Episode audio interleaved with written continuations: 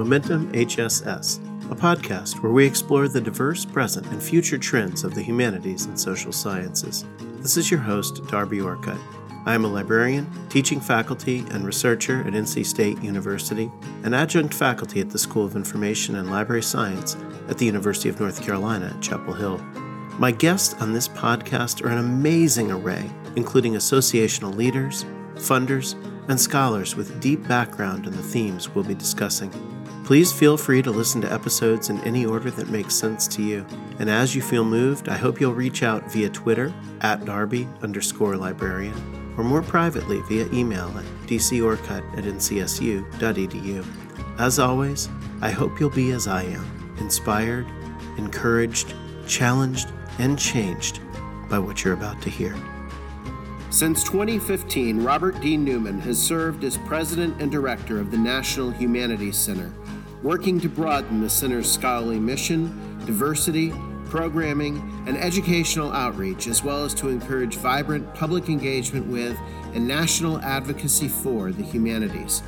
Dr. Newman was previously Dean of the College of Humanities, Professor of English, and Associate Vice President for Interdisciplinary Studies at the University of Utah and also has held faculty appointments at the University of South Carolina, Texas A&M University, and the College of William and Mary. A literary scholar by training, Newman's scholarship is focused on 20th century English literature and culture and narrative theory. He has published six books, numerous articles, reviews, and poems, and for the past 19 years has been the general editor of the Cultural Frames Framing Culture series, published by the University of Virginia Press. Recently, he was celebrated as a distinguished alumnus of both Penn State and the University of North Carolina at Chapel Hill.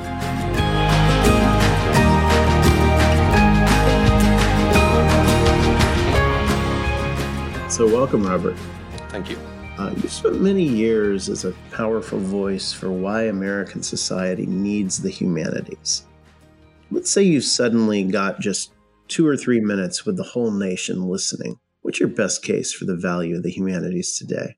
Well, the humanities explores the human condition in all of its complexities and all of its uh, vexations, in all of its nuances, and therefore is essential to a functioning and vibrant democracy, as well as a fulfilling life. So there is nothing more foundational, basic, fundamental, and underpinning than the humanities in terms of education, in terms of study, uh, in terms of fostering relationships and interrelationships. I think the humanities should be used by society? What are the what are the connections that that need to be stronger for uh, American culture to get what it ought to get out of the humanities? Well, the humanities essentially are American culture. I mean, American culture,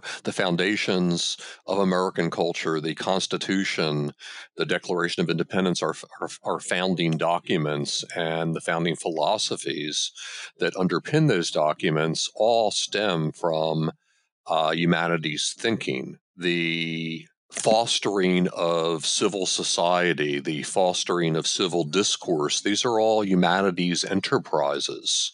How we relate to one another, how we extend our thinking, how we broaden our perspective, both as individual citizens and as a general citizenry, these are all, again, humanities issues and the thinking about them and the extension of them all come from uh, and lead to the humanities. So there is nothing more uh, foundational again than than what the humanities bring to uh, a civil society and to the realm of civil discourse. And of course, in the contemporary world, we have a lot of conflict, we have a lot of big problems, and having a humanities perspective to bring to bear in terms of addressing those problems is absolutely essential. The big issues cannot be solved from a singular perspective. Um, or the implementation simply of a singular technology. Uh, they require a, a, a broad based humanities perspective coupling with those technological uh, solutions. What about uh, the academy itself and the institutions of humanities research? How do they perhaps need to change, uh, adapt, better connect with society in order to f- fulfill this vision? Mm-hmm. Yeah, so a vibrant disciplines uh, are always morphing the whole nature of the academy and the, the sort of disciplinary perspectives, the departmental compartments into which universities and colleges have have uh, been built, if they remain, if those individual institutions um, or collective institutions remain vibrant, they have to change. They have to morph. And the humanities has always been at the forefront of those changes. The humanities has always been at the forefront of interdisciplinary thinking. It's it's absolutely essential that the academy have a connection with the communities in which they are based, and the humanities can can provide a vibrant way of fostering that interaction because the humanities themselves are based on fostering community and fostering human relationships. Just a couple of examples. So, higher education in and of itself has the whole history of higher education was in America was initially premised on a broad liberal arts education. Our major universities were premised on a broad liberal arts education, of which, of course, the humanities is is both foundational and and fundamental.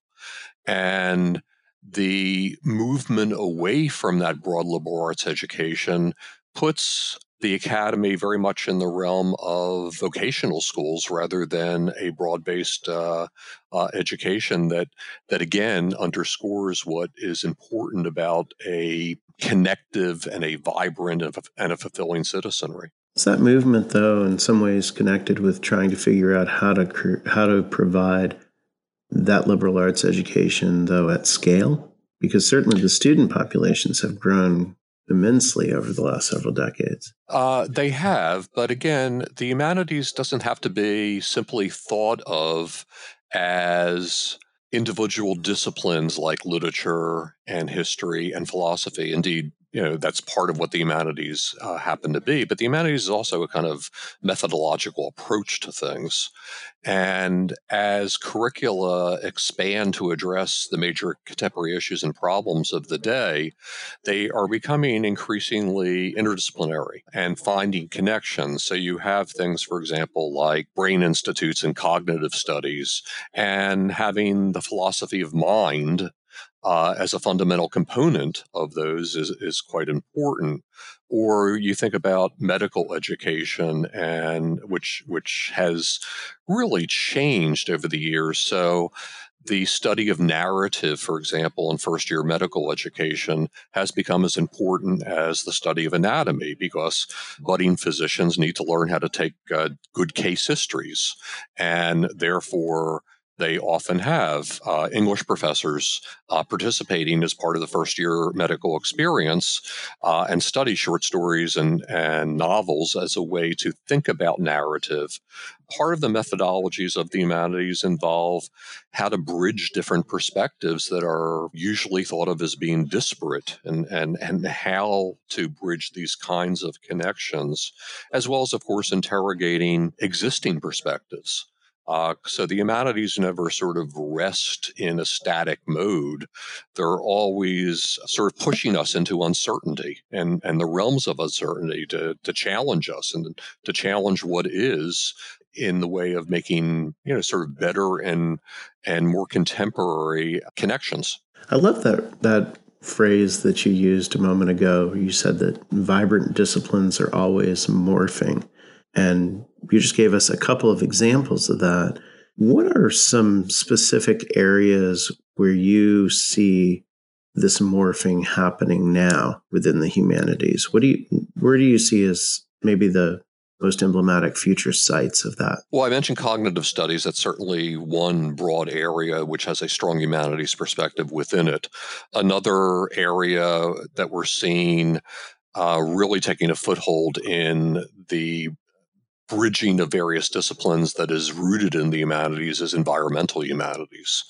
Again, I think what you see is a response from scholars uh, to begin with, and and this moves into the pedagogical field and and the shaping of curricula and what majors look like in the future as well. Largely in response to big contemporary issues. So, to stay with the issue of environmental humanities, for example, you know, climate change is maybe the most profound issue facing us as a culture, as a planet. And the humanities has responded in the area of environmental humanities to try to bridge the sciences, the social sciences, the humanities perspectives to address issues of climate change, knowing that we can have all the most significant and uh, groundbreaking technological advances, but to know whether or not we should implement those technological advances, the ethics of implementing those technological advances, where to implement those technological advances, which require a knowledge of the history and the culture and the sort of social background of, of place. These are all humanities issues.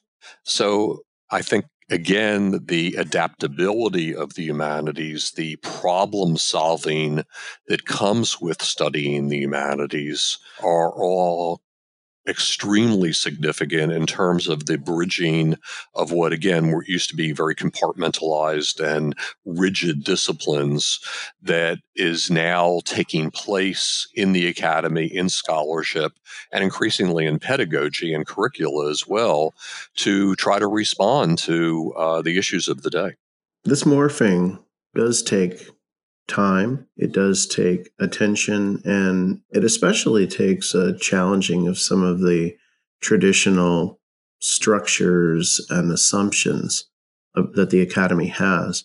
What are the biggest obstacles or pitfalls that you see in, in moving towards this interdisciplinary problem based future that you foresee? Well, in the academy itself, a lot of the issues are the archaic nature of budgetary structures and the funding that comes into particularly state universities. Again, there has been this this STEM only mantra that sees uh, attempts to kind of marginalize the humanities rather than seeing it as a as a partner with STEM. I think that's that's extremely problematic. And the whole nature of how universities and colleges have been structured over time uh, harkens back to and to again sort of archaic budgetary structures. Uh, departments were often very sort of conservative entities and the institutions in higher education for all the accusations that are lobbied against them in terms of that they're bastions of neo-Marxism and, and radical perspectives, I think that's really wrong-headed. I think uh, higher education institutions are some of the most conservative entities that we have in our society uh, largely because of these budgetary structures and trying to protect them. Departments were often largely founded because of personalities, and they try to preserve those sort of personalities rather than thinking about the major issues of the day and how, how they need to morph. Also, there's this, I think, very limited, my, rather myopic perspective about how the humanities don't foster economic incentive. And of course, students, rightly so, are extremely concerned about you know landing a good job there's this very nearsighted perspective that the humanities won't get them that good job whereas the stem disciplines uh, will and I think the data show that that is simply not true. Now, maybe majoring in English or philosophy or whatever won't land them the immediate high paying job that um, some other discipline uh, might. But the data show that over the course of one's career, that majoring in the humanities essentially provides the same salary income, especially at mid career, that majoring in STEM disciplines do. If we look at the leaders of Fortune 500 companies, about 65% of the leader, leaders of Fortune 500 companies, uh, the CEOs, majored in the liberal arts. What the humanities teach us very much that often STEM does not is to be adaptable and to solve problems. This is an uh, extremely important perspective. And what students these days will find themselves doing over the course of their uh, careers, their employment careers, is very different than what used to happen, you know, two, three decades ago when one would enter a singular path to a job and, you know, largely be in that job for uh, one's entire career. Now people shift jobs often, and technology is often has given us the opportunity to shift as the as we move to a sort of knowledge based economy increasingly rather than solely an industrial based economy. And the skill sets that are taught in the humanities in terms of communication in terms of problem solving in terms of uh, writing skills again in terms of adaptability are the skill sets that really arm people to uh, participate in that those shifting opportunities and to adapt as changes come along in the job force. If budgetary structures are one of the major obstacles to a renaissance in the humanities, if you will, what is the role for uh, funders of research and scholarship to help push those ideas forward. I mean, certainly it's been the case that the, the National Institutes for Health, the National Science Foundation, for example, have uh, certainly begun in recent years to really privilege research proposals that include social aspects of adoption of technology, of getting the science out into society. What other roles do uh, to funders of, of research and scholarship can they play in terms of helping to support that movement? Well, you mentioned NSF, for example. I mean, NSF increasingly wants a humanities perspective in their proposals. When you know, when I was a dean at University of Utah, we would partner uh, frequently with um, engineering professors, with people in the sciences, uh, and putting together uh, NSF as well as NIH proposals.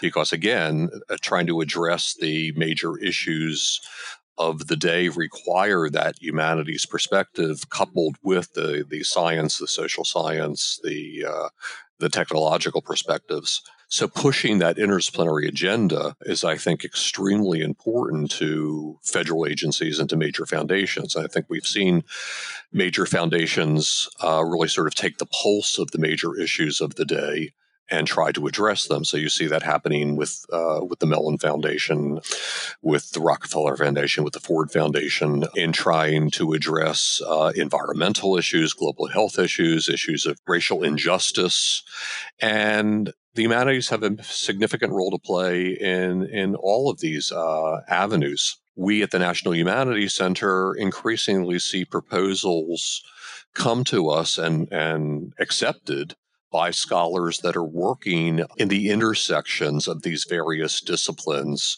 and trying to respond to these contemporary issues and these contemporary problems and uh, pushing those things forward and having the support to do so uh, strikes me as foundational and fundamental, as well as having the kind of transformational aspects that are so important uh, if we're going to make uh, moves forward in in this problem solving. What about for funders of scholarship like your role through the National Humanities Center? Well, I would just say that in terms of what we're seeing increasingly, in terms of the the scholarship that we're supporting, it's important, I think, for us to be a place where we are supporting the scholar who is doing a study in a very, very narrow traditional area. So, you know, somebody who's doing uh, ancient numismatics uh, in Persia may not have a place to, to get support other than the National Humanities Center.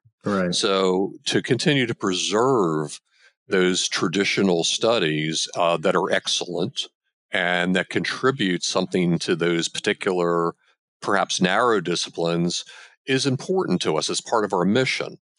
That being said, it's interesting the community of scholars that we have year after year. We do have those traditional scholars, but increasingly we're getting proposals from scholars working in, you know, uh, critical race studies and environmental humanities, in medical humanities and legal ethics, in areas that, you know, perhaps were never entertained here at the National Humanities Center, but increasingly are because we're at the forefront of these of these interdisciplinary issues. So it's important for us to be supporting both the interdisciplinary perspectives that are looking to reshape disciplines and to launch new embryonic uh, areas that are will eventually um, themselves go back to the the issue of morphing, morphing into new disciplines for the future, as well as you know the the preservation of these important traditional studies. And that sounds almost exactly like the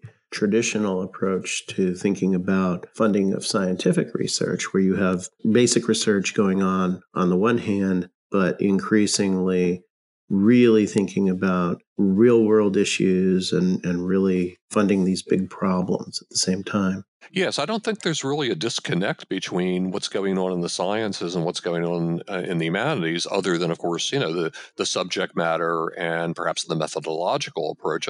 Although, know, again, the methodological approach, there's similarities as well both the sciences and the humanities are attempting to respond to what's going on in the world and attempting to find a point of intersection that will improve things. And therefore, the bridging between the sciences and the humanities that you see, for example, in environmental humanities, in medical humanities, uh, in a number of other areas in cognitive studies, is increasingly important. So, you know, we're we're, for example, uh, this year our major international conference is going to be in uh, artificial intelligence in the humanities. And two years ago, we did climate change. So we will bring together and have brought together engineers, scientists, social scientists, legal theorists, uh, people from uh, medicine in conversation with humanists that's the way to address uh, major issues and major problems. They cannot be solved through a singular perspective. They need a multi multi perspectival approach.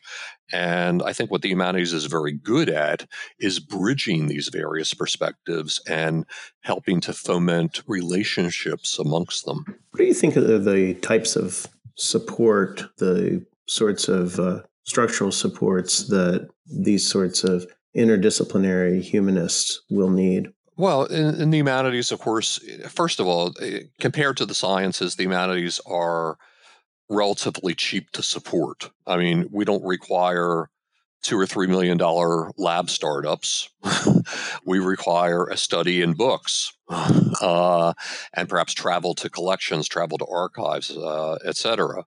So uh, the cost factor is minimal uh, relatively speaking, still we require that support. We require the support to support libraries, to travel to collections and archives, and to be in conversation with one with one another, and to foster these various intellectual communities that are fundamental and foundational for exploration. And of course, we've always struggled in the humanities, now more so than ever, with finding that support largely because of this sort of very myopic perspective that is so economically immediately economically based rather than long-term economically based about the humanities and and has led to their kind of marginalization. Do you think then that that future that you foresee of of more and more interdisciplinary work on these real world issues does that help with the perception of the humanities or does that help with the funding issues because some of the critiques and prejudices against the humanities may not be brought to bear? Yeah, I think I, I think it does help in in that the humanities has become more interdisciplinary in its work and what the humanities has not done as good a job as it needs to do, and this is starting to shift, is in explaining ironically explaining, which is what we we we should be so good at, how we play a major role in problem solving, how we uh, provide a kind of economic engine as well as the sciences do, uh, how we provide these sort of adaptable skills uh, in our curricula that foster opportunity uh, in the broader economic sphere some of the data I gave you earlier in terms of, well, again, looking at 65% of Fortune 500 company leaders as people that have majored in the liberal arts, looking at mid career salaries of humanities majors versus other disciplines and seeing, uh, indeed, you know, the humanities are just are as up there as anyone else. So, having the elevator speeches that are accessible and that are compelling, uh, I think is very, very important. And we've not done as good a job with the rhetoric as as we might. Not to discount the perhaps uh, crisis of public perception and the expertise of scientists, but to what extent does public perception of the humanities perhaps become fueled by ideas like, well, I mean, to put it bluntly, I'm a human. I have I have some expertise in this area, or I'm an armchair historian, or I can read and interpret texts. Do you think that that uh, humanities faces a particular struggle because it's about the human, and the public may may perceive themselves as having experience and expertise in that area that they might not see when it's coming to, say, astrophysics? Uh, yeah, I think that's an issue, but I think also if you were to ask these to sort of you know the general citizen, what are the humanities? The response would be, "Oh, it's it's it's English, it's uh, it's philosophy, it's it's history," rather than the humanities is the study of the human condition. It's not isolated to two or three or four esoteric disciplines. It is threaded through all of our studies and it is threaded through what makes a functioning and uh, a vibrant uh, civilization and democracy. Those intersections need to be articulated better. So, for example, one of the projects that we've been doing for the past couple of years here at the National Humanities Center is called the Humanities Moments Project. And it's a project where we've reached out uh, to people from all walks of life, and we've asked them to think about a transformational moment in their lives, whether it's a moment of great loss uh, or grieving, or a moment of great joy and love, um, something that really made it was an aha moment that caused a shift in them personally, where they went off in a new direction. And more times than not, what propelled that shift was reading a literary text or seeing a film or looking at a painting or having a, a really important conversation or being present at a major transformational historical event. And I think it's these kind of humanities moments that are so important to bridging the intensely personal with the more interpersonal uh, intensely interpersonal aspects that we have. Hmm. So, the more that we can foster that kind of recognition in people and that they can see the humanities as, as so fundamental to what's going on in their own personal lives, as well as how it connects more interpersonally and more generally uh, in terms of you know what's going on in the world and what's going on in uh, what makes a good citizen and how do we govern well, the better off we're going to be. If you had the ability to change one thing about the humanities, about American culture with regard to the humanities and its connection, other than simply more money, what would that be? That's a really interesting question. I think having people make the connection to the humanities to understand them more fully and to understand that fullness in their own lives is so dependent on a humanities perspective. We have the problem in the humanities, it's, it's a good problem in that we're troubling. Uh, people that study the humanities are difficult. And I mean this in a good in a good sense, in that we're always challenging things. I mean, again, the major methodology or the two methodologies in the humanities are interrogation and bridging. And these seem to be sometimes in opposition to one another. That is, we're never comfortable with what is, we're always interrogating it to see what might be better, to see what's lacking. So, you know, again, with uh, race, class, gender, sexuality studies, we realized that a lot of the inherited perspectives were coming from a singular point of view often, and that a lot of points of view had been marginalized. Uh, women's points of view, minority points of view, and to bring them into dialogue with the sort of traditional perspectives became extremely important. And it's that kind of dialogue with oneself, that interrogation of, of what is so that we're not static, the kind of pushing to uncertainty that is often uncomfortable for people. So I guess what I would wish is something that I always wish in a good teacher uh, that is pushing students and pushing listeners out of their comfort zones and challenging them. But of course, that's a, that's how we grow as a people and as people, as individual people and as collective uh, peoples, is by being pushed out of our comfort zones.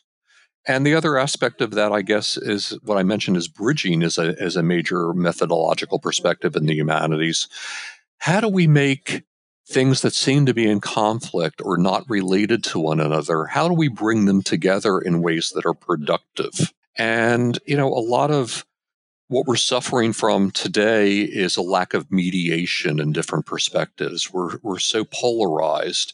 And I think what the humanities does extremely well is to mediate, to bring things that we never thought could be brought together uh, together, to bridge divergent rhetorics, so, part of what the humanities teach is listening and listening well.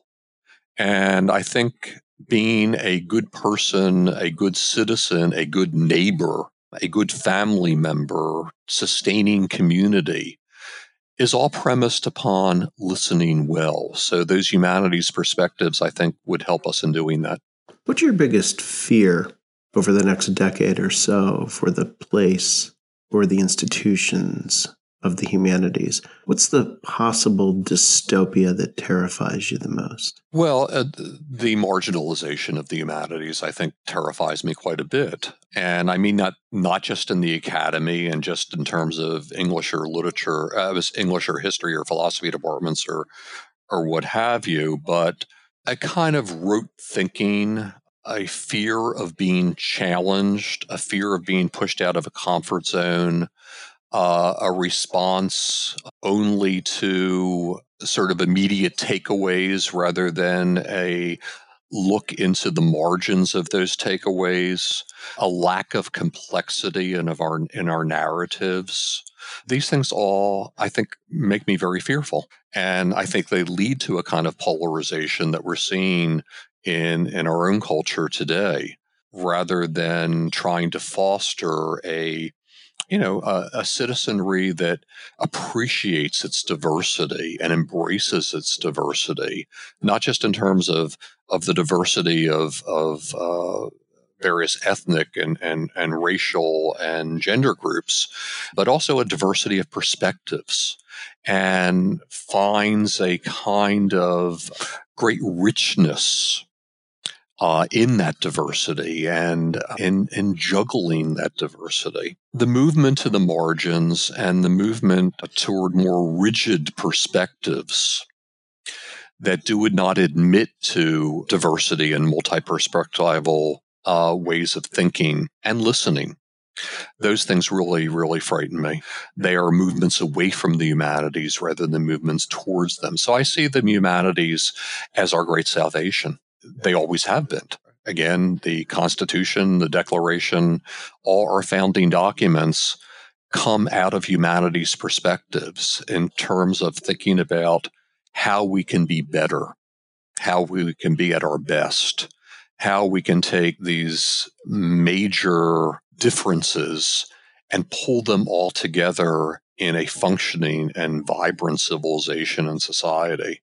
And, and that's what the humanities tries to do. It's it's part of what we do in studying the human condition. Again, to go back to my original statements in this in this conversation, in all of its complexity and and nuances and vexations, embracing those dif- difficulties and trying to find ways in which we can sort of broaden ourselves uh, so that we can form more lasting and vibrant communities.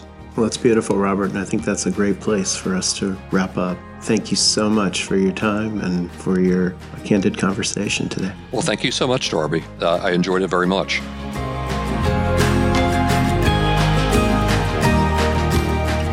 Thank you for joining us for this episode. I'm your host, Darby Orcutt. Be sure to subscribe to Momentum HSS on Apple Podcast, Spotify, or wherever you may listen to your podcasts. If you enjoyed the show, please rate, review, and share it with a friend. And until next time, keep up the momentum.